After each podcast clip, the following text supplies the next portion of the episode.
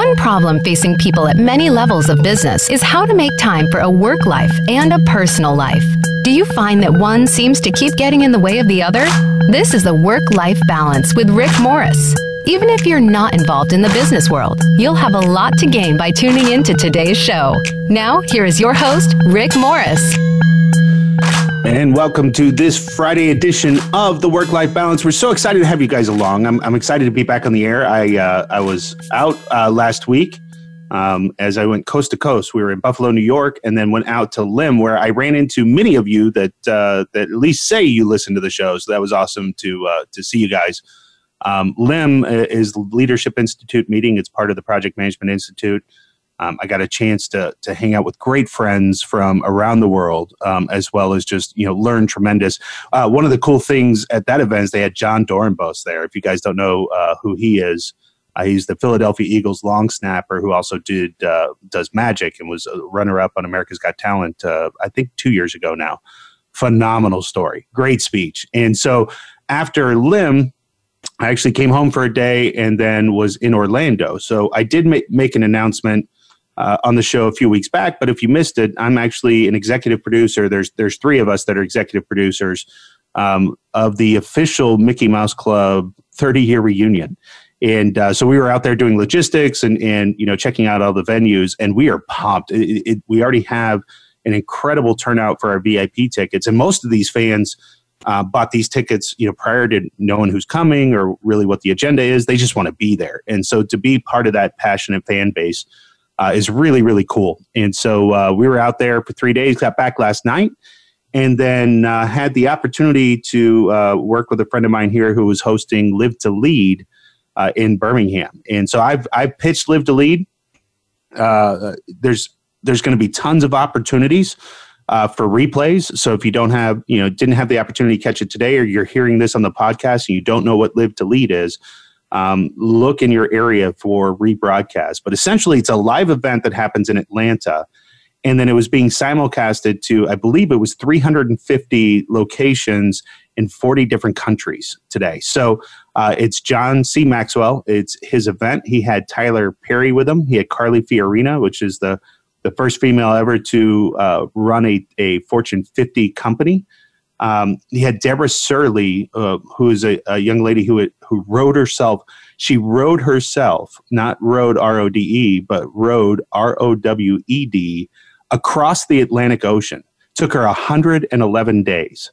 And she went through a hurricane, all kinds of stuff. As a matter of fact, she just finished selling the rights to her story to Hollywood. So it's going to be one of these movies that comes out, in a couple of years, but she was incredible as well. And then Dan Pink, who hopefully a lot of you know who he is. He was really interesting to watch just because he had, he's so analytical and he's so into science.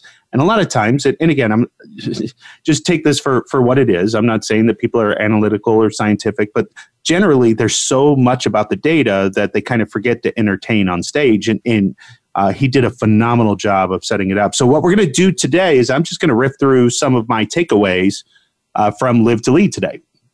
So we're going to have a little fun with it. And we'll just jump right in. John started off, we've talked about his book, Leader Shifts, which is coming out now in February of next year. So this was a prelude to the book. He taught from it. Really what he's talking about and what's happening with this book is he realized he was contracted to rewrite Developing the Leader Within You. And he was supposed to only change 15% of the book, right? Just update it, and they were going to re-release it. I believe it was a 25-year anniversary of the book. He ended up rewriting 85% of it, and it was Developing the Leader Within You. They ended up calling it 2.0. But the premise is that, leadership, the game changes on leadership and business every day. And so you can't get stuck into what you were doing or how you were doing it, any of those things, without being able to shift. You're not going to be successful if you're not shifting with the market, shifting how you lead, shifting to the conditions. And really what he's talking about is a lot of people that you'll meet that are very, very successful. So if you meet, Tyler Perry, meet anybody who is just killing it, there's a shift that they make where they go from goals to growth. Now, I've done a lot on this show about, what I feel about goals, right? So if we marry this with Positive Intelligence by Shirzad Charmaine, a lot of people will say, I'll be happy when I get to this house. I'll be happy when I buy this car. I'll be happy, when this occurs. And then it does occur. And you're happy for an hour, a day, maybe a week. But after that, you're back to now what? And right. So we're not saying that goals are bad. It's just that you can't attach happiness and feelings to goals. But there's a shift that happens to you when you start to realize that goals aren't what you're really going after. What you're going after is growth. So what happens is you basically fall in love with the process of growth. That's essentially what happens. Is once you really start to go through a leadership journey, a personal development journey, you get a coach, you do any of that kind of stuff, there is a significant amount of growth that occurs, that it becomes more about the growth that you're getting versus what it is that you're doing to attain a goal. And it's a shift. It's happened in some of the best people that I know and look up to. And it's something that I'm experiencing over the last really 2 to 3 years. I don't set goals. I set daily agendas, and those daily agendas is what's pushing my growth. And so it's just a different way of looking at things. And the point of that is, right, why do we shift? Why do we care? Why do we need to change? And there's a great quote from Babe Ruth that says, yesterday's home run isn't going to win the game today, right? So you can't go, wow, that was a great project, or wow, we're successful with that, and then hang your hat up and say, yep, we're done. That's good. We're done. And I think I'm going to jump into a second here, because when Tyler Perry was on stage, it was just a Q&A session with John. They were just talking back and forth. But Tyler Perry was talking about a point in his life where he was successful. He had done, he met Oprah, he'd done all this stuff. And all of a sudden, he was starting to but he's kind of like, I'm here. Like I've arrived, essentially. But the point is that's actually the point where you can move truly into significance. That's when you start saying, well, I'm not doing this anymore now for me. I'm doing this for the people. And what was so interesting is he actually said, first of all, don't despise small beginnings, right? But as you grow in, he essentially was saying, I compete with myself, and who cares what anyone else is doing, right? So I'm always looking at myself and competing with myself to make myself better, but I'm not really looking side to side at what everybody is. But they really started to riff on this whole thing about, once you've made it. And they said the impact after you've made it is the greatest impact that you'll do, because what essentially happens is Tyler Perry had ended up buying that Ford out in Georgia. He had 29,000 people working for him. And he realized, and it was a beautiful saying, is that those people's destinies, right? The new people that were just starting for them, they were just getting their break in show business. All their destinies were tied to his growth and success, because he recognized that he wasn't doing this just so that he can continue to make it. He was doing this because now there's 29,000 people's lives and families that rely on Tyler still being Tyler. And that's that shift from, well, my goal is to, make another hit movie, or my goal is to, do another television series, to I want to continue to grow and be successful so that these people can continue to grow and be successful. And since I'm talking about Tyler, and not to jump around too much like my brain normally does, his saying up there at his studios, it says that even dreams believe. And what he's talking about there is that, when he's tired or he's not doing things right or whatever, your dream begins to believe for you. And whether you're a person of faith or not, what he says is God continues to put gifts that you need in front of you so that you can continue to dream and hit your success. And in doing so, right, people's lives and destinies now become tied to him. And so think about that from a gift perspective. You know, I married that immediately to Dr. Rome, who said something to me that made a tremendous impact, which was life is going to keep giving you the same lessons over and over. They're going to keep, and the lesson is pass or fail. And if you fail it, you're going to run into it again. So think of, well, yeah, I don't know why I keep doing that, or I always get to this certain point in my career and then, you know, I lose my passion or whatever that is. But when you start to notice a repeating pattern, life is presenting you the same challenge over and over until you learn how to move on, to grow past.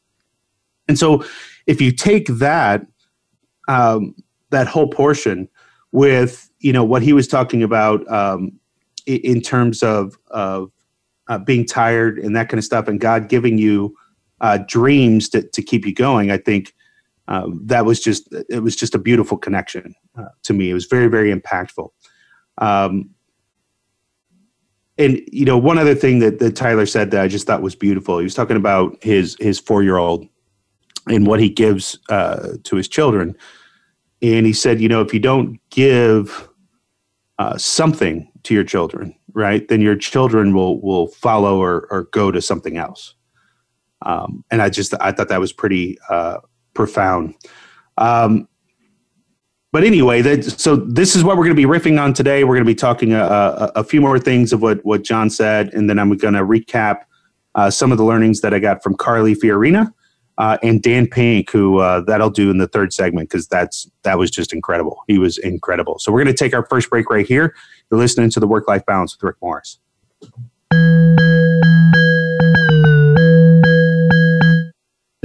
Are you frustrated with the overall productivity of your project management processes? Do you lack consistency in project delivery? R-Squared Consulting provides end-to-end services to assist companies of all sizes in realizing and improving the value of project management. Whether you want to build a project management office, train project managers, or learn how to bring the oversight and governance to your project processes, R-Squared has tailored best practices to help you in all areas of project management. Visit r-squaredconsulting.com. In today's hyper-fast, super-competitive business world, on time is now too late, on budget is now too expensive, and today's innovation is tomorrow's antique, which means app releases that used to happen regularly now need to happen continuously, while always delivering experiences that keep your customers coming back for more. In other words, you need to be agile, and there's no better way to get there than with Agile Management from CA Technologies.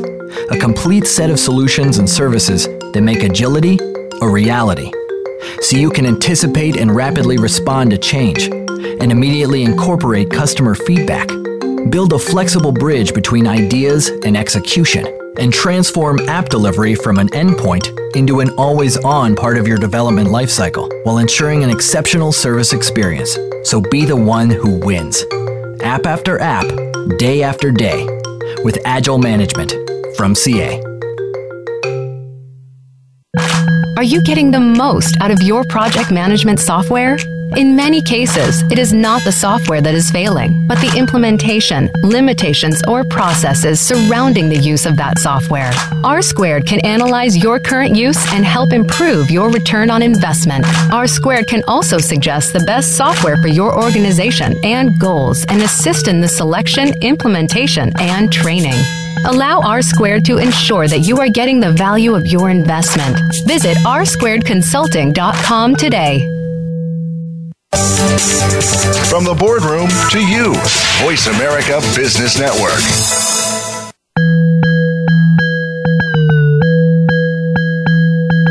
You are tuned in to The Work-Life Balance. To reach Rick Morris or his guest today, we'd love to have you call into the program at 1-866-472-5790. Again, that's 1-866-472-5790. If you'd rather send an email, Rick can be reached at rmorris@r-squaredconsulting.com. Now back to the work-life balance.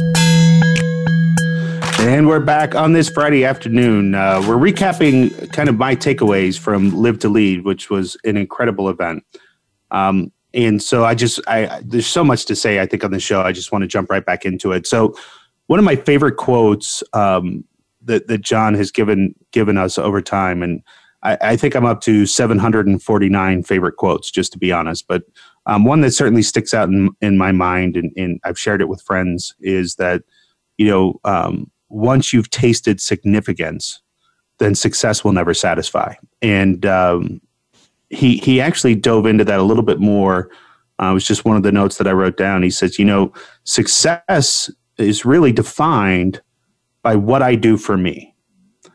And so if you think about that, success is really defined by your own level of enjoyment for what you're doing. And it's the quest for you. It's the quest to get up to that job, to do that thing, to produce that, to write the book, to produce the movie, to sing the song. That's the chase of success. And so success is truly defined by, what it is that you're doing for yourself.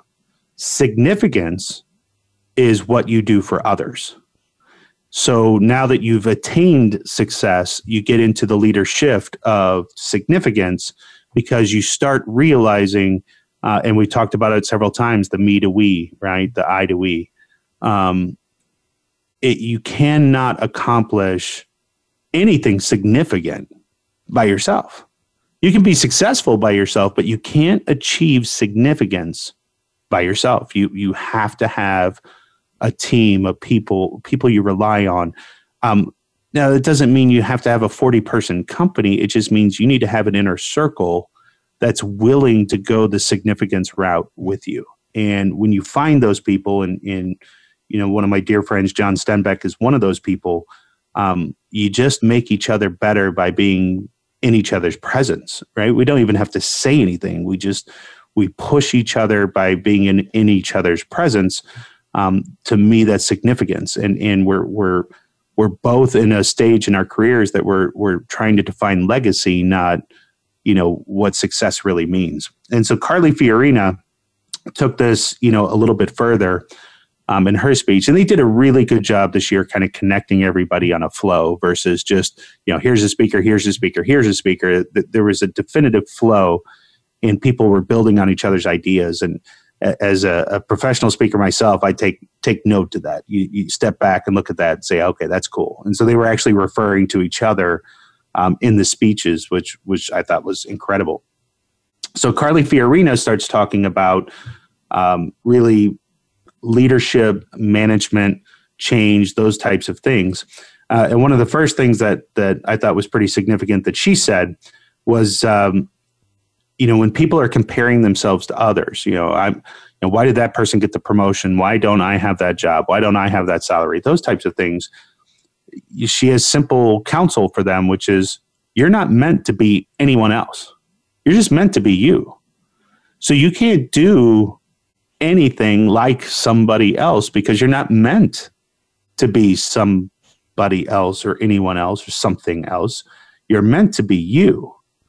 And so what you are is right. What you are when you're born is God's gift to you. That's the specific skill set that's been blessed to you, and whether the universe, God, whatever it is that you want to put in there.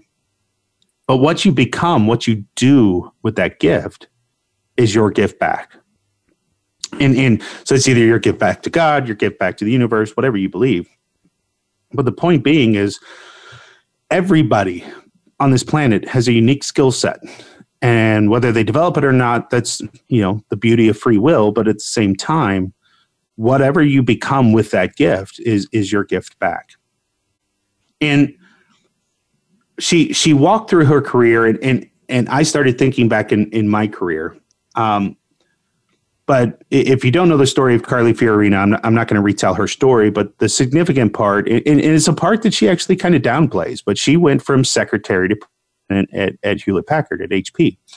But there was a significant event where two gentlemen had approached her and saw the potential in her, saw the opportunity in her, and said, you know, you're destined for greater things. Come along with us. And they taught her a lot about business, and she moved up the chain from there. What she relates to that is that, you know, someone took a chance on her, and it changed her life forever. It helped her reach the potential that she's going for. So who have you taken a chance on? Who are you taking a chance on and hitching your wagon to and into helping others reach a higher potential than they may not without you? And so that's that true servant leadership. I thought that was a beautiful statement, and really got me thinking, because there were a few people in my career that I felt like they really just out there took a chance on me. One of them probably doesn't even know what I'm doing, but the gentleman whose name was Rick Green. He was at IBM, and I was a recruiter for Aerotech, and he's the first one that said, you know, you need to be a project manager, and I'm going to hire you for a project manager role. And took a chance on me. I think Dan Bailey is another one of those people in my career. And another guy by the name of David Yother. When AmSouth Bank was getting a contract, they had this position of GE was getting a contract at AmSouth Bank. They had this position called engineer in charge. They went to David Yother and said, who do you think should fill this? And he gave him my name. That's certainly taking a chance. And he only knew me for like 12 weeks. But it turned out that he and I worked very well together, and I learned a tremendous amount under him and Dan Bailey. So these are people I can go back and look at specifically in my career that changed the entire trajectory of where I was headed, where I was going, what's going on. And so I say that because we have to be intentional as people, as leaders, as you know, project managers, whatever, to make sure that we're often taking chances with people to stretch them to a point in which they can see the potential. You know, I don't know. This isn't a brag on me. I'm just, all of these thoughts are rushing through my head. And when I ran the PMO at AmSouth Bank, we were on a floor that had like, you know, 12 other teams. There was a lot of people there. And there was just one person to me, and I'll say her name. I don't know if Renee Heyer was her name. That just kept sticking out to me.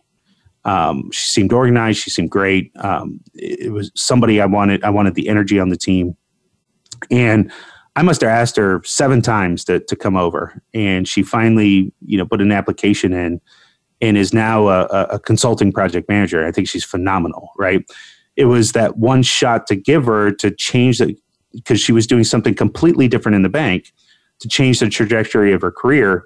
And now is doing very well for herself. And of course I have nothing to do with that at that point, but those are the things that come up in my head when people like Carly are talking and I'm hearing this. Now, the other thing I thought that was really significant that she was talking about, though, was the difference between leadership and managers. And also the fear of change, right? There's a lot of fear of change, but here was something that she had said that I'd never really thought of in this way, and I thought it was fantastic. She said, you know, however things are, right, at the current company, the current space, the way it's working, whatever the process may be, all of that stuff, however things are, somebody wanted it that way, right? And so now that somebody's wanted it that way and people now have complied to that way, it becomes status quo. But status quo has tremendous power because people don't like to change. But I've heard that before, and I've said it before about, you know, resistance to change and all that stuff. I've never really made the connection that she made, which I thought was phenomenal, about however things are, somebody wanted it that way. And so really the difference between a manager and leader, as she defines it, is managers do things within the way things are. So she goes, they're great people, they're necessary people, they're the people you want to have around, but they just manage within the way things are. They're not really looking to change or looking to do things.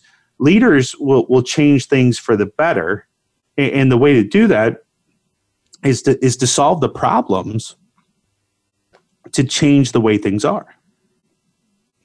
She said, change is like heaven. Everyone wants to go there, but nobody wants to die.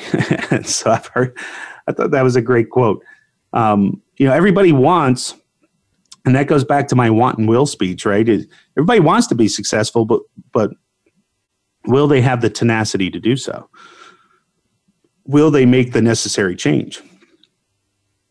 And I'm going to sidebar that because I think it's important that, one of the big things, obviously, I do on the show is probably overshare. But I've made fun of my weight for a long time, and I'm saying this on the air for accountability.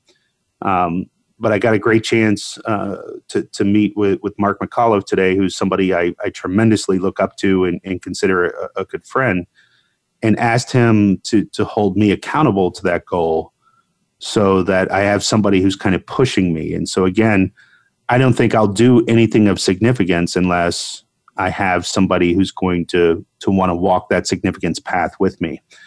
And it requires change. And so I want to lose weight. Am I willing to change habits, change behavior, change things, do things differently? Because if I just keep doing the same thing, I'm going to get the same result. I've got to change something. And so that's where I was going with that. But the last thing I'll do about Carly is I really liked, she's very vulnerable about criticism. Obviously, she came under a tremendous amount of criticism. And, Carly also ran for the Republican nomination for president in this past election. And there was a tremendous amount of criticism that went her way. And she goes, no matter what scale you're on, no matter if you're leading two people or you're running for president, no matter what scale you are, you will always be criticized by those people who want things to stay the way they are. They don't want change. And the difference is to know the difference between criticism, which is people who aren't willing to change and are just lashing out, versus feedback, which is, maybe a tough conversation that somebody you care deeply about is giving you. And to know the difference between criticism and feedback. I thought that was pretty profound. So we're going to go ahead and take another break right here. We'll be back for the third segment. You're listening to Rick Morris on the Work Life Balance.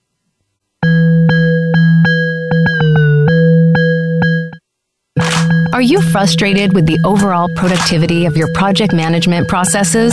Do you lack consistency in project delivery?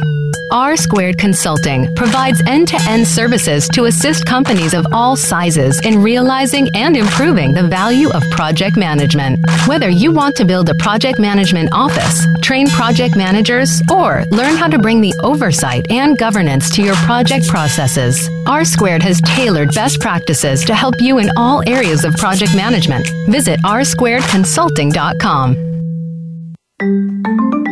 Winning in the application economy means executing a business strategy that gets the hottest products and apps out the door and into market faster than ever before. But what happens when hot is suddenly not? Can you instantly pivot and prioritize your plans and investment portfolio to react to the new reality and make sure your strategy is right on target? You will with CA Project and Portfolio Management, the proven solution that enables agile, effective decision-making across your entire investment portfolio. Unlike other tools, CAPPM is designed to work the way you do. Doers are empowered, planners are enabled, helpers are elevated, and customers are engaged, all while you maximize performance and portfolio value.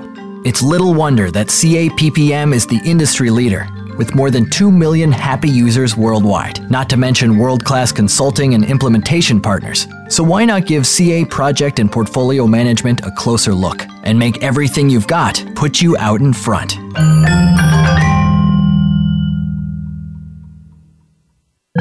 Are you getting the most out of your project management software?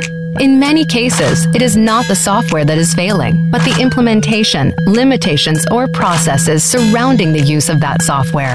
R-Squared can analyze your current use and help improve your return on investment. R-Squared can also suggest the best software for your organization and goals and assist in the selection, implementation, and training.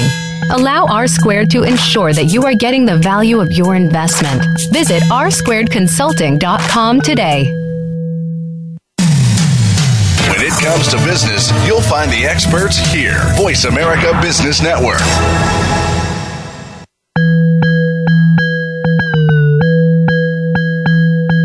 You are tuned in to the Work Life Balance.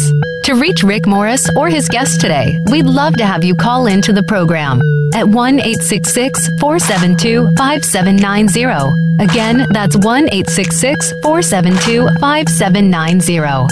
If you'd rather send an email, Rick can be reached at rmorris@rsquaredconsulting.com. Now back to the Work Life Balance. And we're back for our third segment of the Work-Life Balance this week. We're discussing my takeaways from Live to Lead and just, I mean, an incredibly powerful event. It was 4 hours. It was the fifth anniversary of us doing this, and just the lineup was out of this park. We were recapped already Tyler Perry, John Maxwell, and Carly Fiorina.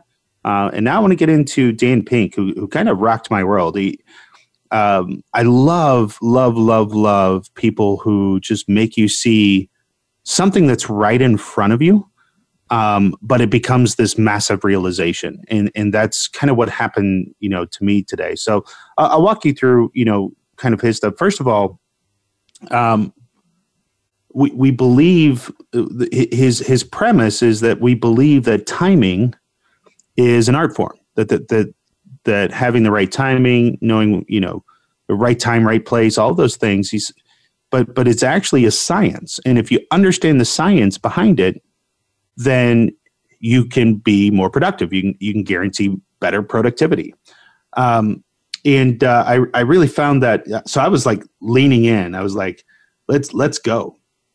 And so he was revealing a few facts and studies, which I think are pertinent to the discussion. So he was doing things like, you know, an NBA team that is down by one at halftime is more likely to win the game than the team that's up by one. And that's statistically proven if you look at it.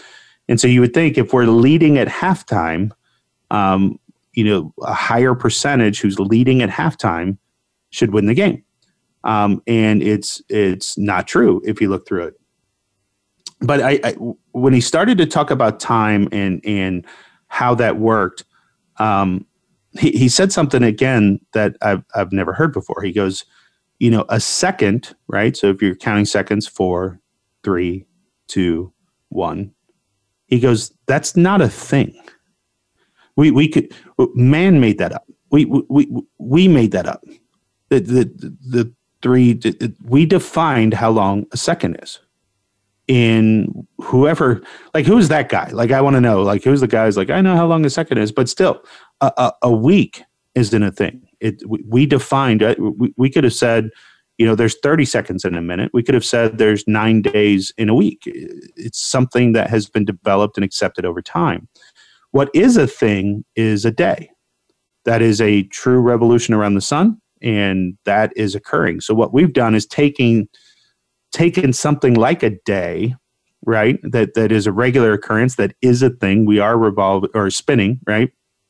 And as we spin that, we came up with our own definitions of time periods.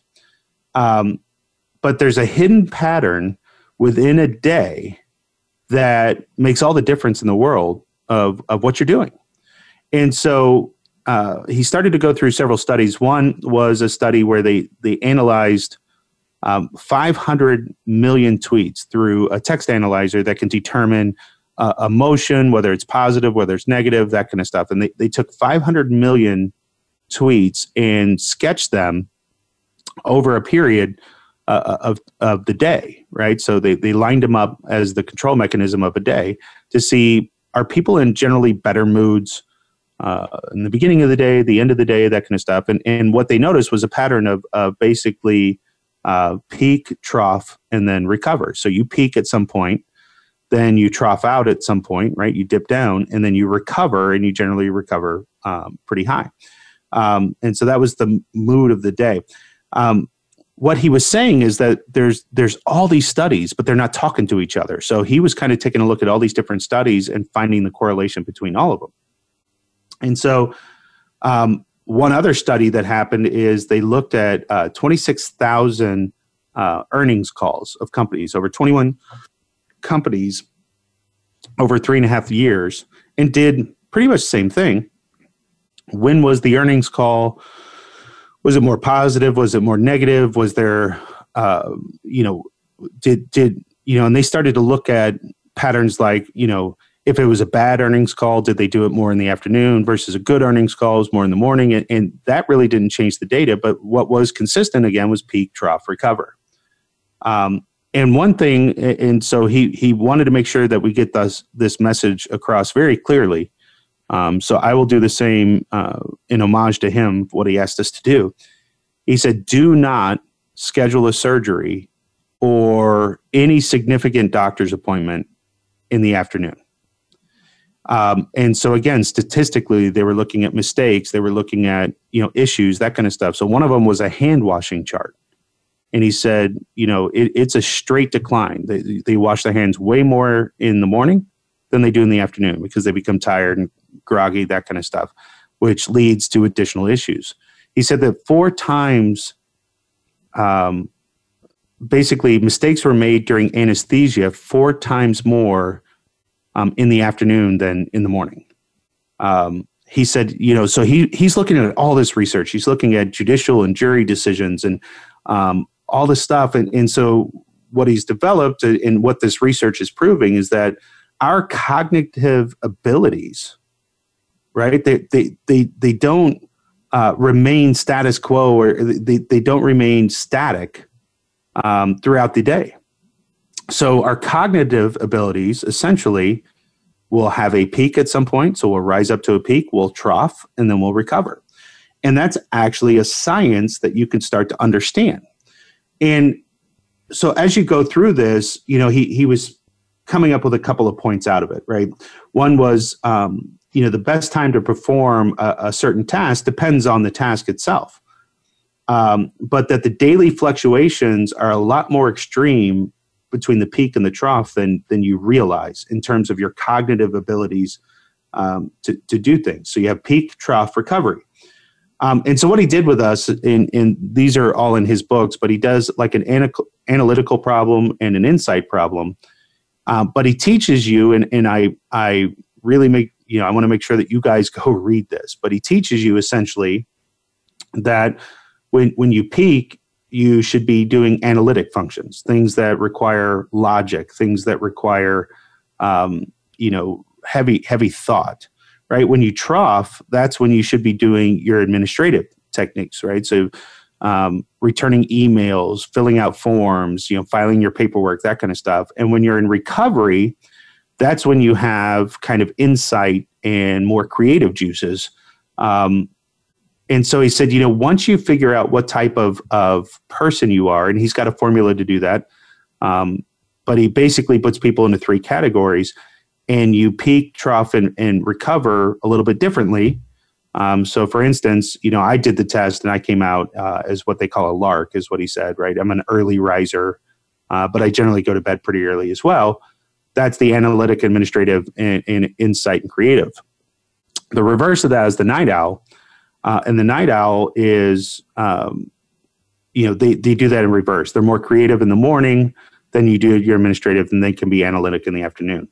The point of all this is to know that it's a science, to know that's something you should be focusing on, and to learn how, and he dovetailed this into one of John's famous quotes, which we really liked. But the secret to what John says is that the secret to your success is found in your daily agenda, right? Who are you meeting with? Why are you meeting? What's going on? But the secret to your success is found in your daily agenda. So learn how to set your daily agenda based on the science of how your brain works, that you're going to, for me, again, being more analytic in the morning, being more creative in the afternoon. And it's just one of those aha moments that you're just like, wow, of course. But here's he boiled it all down to this point, which is what really kind of made me think. he was saying, look, you know, all this stuff is great. He goes, but we seem to be intentional in our lives about everything. Who do we talk to? What are we going to talk to them about? How are we going to talk to them? You know, how are we going to go about this task? What are we going to do with this task, right? What is it going to accomplish? The one thing that we don't seem to be intentional about is when we do that task. He goes, so basically, everybody's calendars is filled by one key thing, which is, do you have availability? Hey, I need some time on Tuesday. You're like, yeah, I'm available between 1 and 4. What we ought to be doing, and as we really learn how to manage this, is to say, what type of meeting are you looking for, right? And so if it's an analytical meeting, a big problem solving, and we've got to do that kind of stuff, then you know, we ought to say, yeah, I'm available in the mornings here, right? And if it's more of a creative meeting, insightful meeting, it should be in the afternoon. And I tie all this back into, again, and I've mentioned John quite a bit, but John will schedule time with me. And I actually have an open calendar. I just let people schedule time whenever they want to talk to me about whatever they want. I find that if we're talking later in the afternoon, I've got far more ideas to rip off, right? I'm an auditory thinker and I'm riffing off stuff. If we do that around lunchtime, 11 or 12 o'clock, I'm tired, I'm drained, I'm not coming up with the ideas that really feel like I'm adding value to the process. And so as I was thinking through this and thinking through my calendar, and like my mornings, I come out on fire, right? I can do more in the first 3 hours of my day than I can do anywhere else. And of course, because I'm peaking. And then there's that, you know, trough that comes in where I kind of lose steam. And then I tend to be pretty good at night as well. I'll get some creative juices. I've always got my iPad with me, so I'm writing stuff down and taking notes and things I want to say. But most of those thoughts come to me at night. So I can tell you that it made a tremendous amount of sense to me, and hopefully it helps you guys as we share that. We're going to take our final break right here, and we'll be right back with the Work-Life Balance. You're listening to Rick Morris.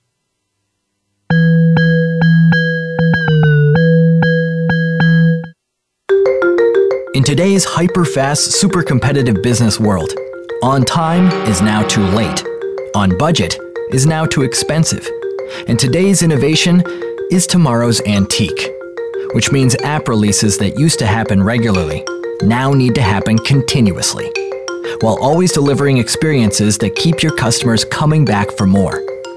In other words, you need to be agile, and there's no better way to get there than with Agile Management from CA Technologies, a complete set of solutions and services that make agility a reality, so you can anticipate and rapidly respond to change, and immediately incorporate customer feedback, build a flexible bridge between ideas and execution, and transform app delivery from an endpoint into an always-on part of your development lifecycle, while ensuring an exceptional service experience. So be the one who wins. App after app, day after day, with Agile Management from CA. Winning in the application economy means executing a business strategy that gets the hottest products and apps out the door and into market faster than ever before. But what happens when hot is suddenly not? Can you instantly pivot and prioritize your plans and investment portfolio to react to the new reality and make sure your strategy is right on target? You will with CA Project and Portfolio Management, the proven solution that enables agile, effective decision-making across your entire investment portfolio. Unlike other tools, CA PPM is designed to work the way you do. Doers are empowered, planners are enabled, helpers are elevated, and customers are engaged, all while you maximize performance and portfolio value. It's little wonder that CA PPM is the industry leader, with more than 2 million happy users worldwide, not to mention world-class consulting and implementation partners. So why not give CA Project and Portfolio Management a closer look and make everything you've got put you out in front?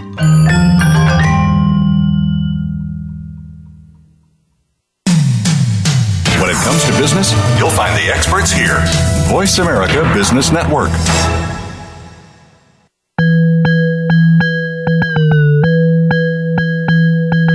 You are tuned in to the Work-Life Balance. To reach Rick Morris or his guest today, we'd love to have you call into the program at 1-866-472-5790. Again, that's 1-866-472-5790. If you'd rather send an email, Rick can be reached at rmorris@r-squaredconsulting.com. Now back to the work-life balance.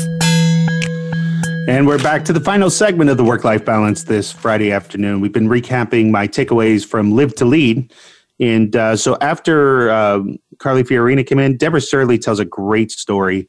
I'm essentially just out of time, but I suggest that you look her up and look at what she accomplished. The lead into that, just to give you a teaser to why you should look her up is, she had decided to enter this race across the Atlantic. It was a rowing race. They manually row themselves across the Atlantic. Her husband at the time, he was a rower for Great Britain. So he did that professionally. She had never really rowed before, but had trained and learned how to do it. Well, 2 weeks into her journey, it finds out that her husband has a crippling fear of the open ocean. And that's not something that they knew. They figured it out there, and he had to actually be rescued. And she had a decision to make. Everything was built on two people being in the boat. And does she go ahead and tap out and get rescued? Or does she continue the journey and finish it for the both of them? And she decided to continue the journey and told that story. Very, very inspirational story. Something you should definitely look up and watch. Then John came back out on stage to close us out and kind of finished his Leader Shifts discussion. The big takeaway that I got there, and I was actually searching for the quote here in the first segment. But the goal is, again, as we go from goals to growth, is that what you learn, and John says it so eloquently, is John says when he fell out of love with the destination, he fell in love with the journey. And goal-based thinking is about reaching a destination. It's about, once I get this, once I do this, once I take this. So, a lot of my listeners were project managers, and there's tons of certifications out there. And a lot of people will make the certification the goal. I want to go get this certification. They accomplish it. There's cheering and excitement. And then that wanes. And then I know a lot of people that have stopped right there. That's where they stopped. But there's several people that will, wait a year or two, and they'll start thinking, what's another certification I can go after? And the reason why, I have so many certifications is because that's a journey for me. That's learning marked by accomplishment, but I'm not done once I attain the certification. It's a constant journey to learn more, know more, and understand more. And so, you don't fall in love with the destination of, ooh, I'm certified. You fall in love with the journey of becoming certified and understanding and marking the growth that you made as an individual as you went through the process. But there should be, another certification right after that, another if that's your thing, right? Your destination could be, I want to finish this book. Well, once you finish the book, are you not going to read for 2 years? Or is it the fact that the journey is that you love reading the book? A lot of people I know that are writing books right now, they're like, I can't wait to get the book done. Well, that's great, but it's a journey. It's continue to write, continue to grow, continue to push yourself out of the boundaries, because that's really where success is found. And to do that, you have to be able to embrace change, right? I mean, basically, you're not leaving something, you're going towards something, right? So that's embracing a change and understanding, where you're headed, what's going on. But I think one of my favorite things that he said, and I've heard him say it before, he did it differently today. But he talks about, somebody's doing something for the first time. And then they put all this pressure in saying, I got to do it right. It's got to be perfect. I got to be. And John says, relax, you're not going to be. It's not going to be right because it never really works the first time you do something. He goes, but there's a second time, a third time, a fourth time. He said people ask him all the time about how did he become such a great communicator. And he said, you know, I've done this 12,000 times. I've had 12,000 opportunities to stand in front of an audience and do what I do. He goes, so my first time, yeah, I wasn't any good. He goes, my 10th time, I wasn't really that good. He goes, but if I'm not good by the 12,000th one, then I definitely picked the wrong career. But I, you know, again, hearing somebody of stature like that talk about failure leading to the success is important, because I know so many people too who said they were going to write a book, but they quit because it was hard or they didn't get it picked up or whatever that is. It's learning how to push through that. But quitting is destination thinking, right? It's thinking of the end destination, while pushing yourself through is the journey thinking. And so, you know, I love these types of events. This is why I surround myself with people that I feel are better than me and are people that I look up to, because what I essentially want to do is to have them help me rise to their level, right? I'm never satisfied as the level I'm at, and I'm not trying to go after it from a success perspective. I'm trying to go after it from a significance perspective so that we can make more impact to everyone around us. So again, it was a phenomenal day. If you're interested, you can go to L2L, that's Live to Lead, l2l.johnmaxwell.com. And they'll continue to update that for, you know, the replays. So if you find somebody in your city and you look at l2l.johnmaxwell.com and you saw that somebody hosted it live, they have a license to be able to bring that into your organization, your company, and imagine the impact of your of an entire division of a company hearing the same message at the same time. At the end of the day, it's truly inexpensive versus the ROI that could come from that. So I would suggest everybody try to go find that if at all possible. As always, you guys can hit me up on Twitter. It's at Rick A. Morris. You can find me at rick@rickamorris.com, or you can email me as well at rmorris@r-squaredconsulting.com. I look forward to hearing feedback from the show. I look forward to talking with you guys. I love it when you guys reach out. I get a tremendous amount of ideas. And if you know of anybody that you would love to hear on the show, please reach out. We'd love to be able to talk to them. Next week, we are going to try to do the show, but I am headed to what I consider kind of a mecca for me, which is I'm going to go watch Tennessee get killed by Alabama in a football game. But that is my annual birthday trip for birthday week. So hopefully you'll be with us next Friday. Hopefully I'm with you next Friday. We'll see how that goes. Otherwise, we've got a tremendous lineup coming up, though. So as we get into October and November, we've got Laura Jai that's going to be on the show. We've got Barbara Gustafson's going to be on the show. We've got a tremendous lineup of people that are coming. So we love your support. We thank you for it. We'll continue to update you on the Mickey Mouse Club reunion as that project unfolds. And, of course, anything else you guys want to know, just hit me up. Other than that, please stay tuned right here to Voice America for the next show. It's going to be phenomenal. We know it. And we will talk to you guys next Friday.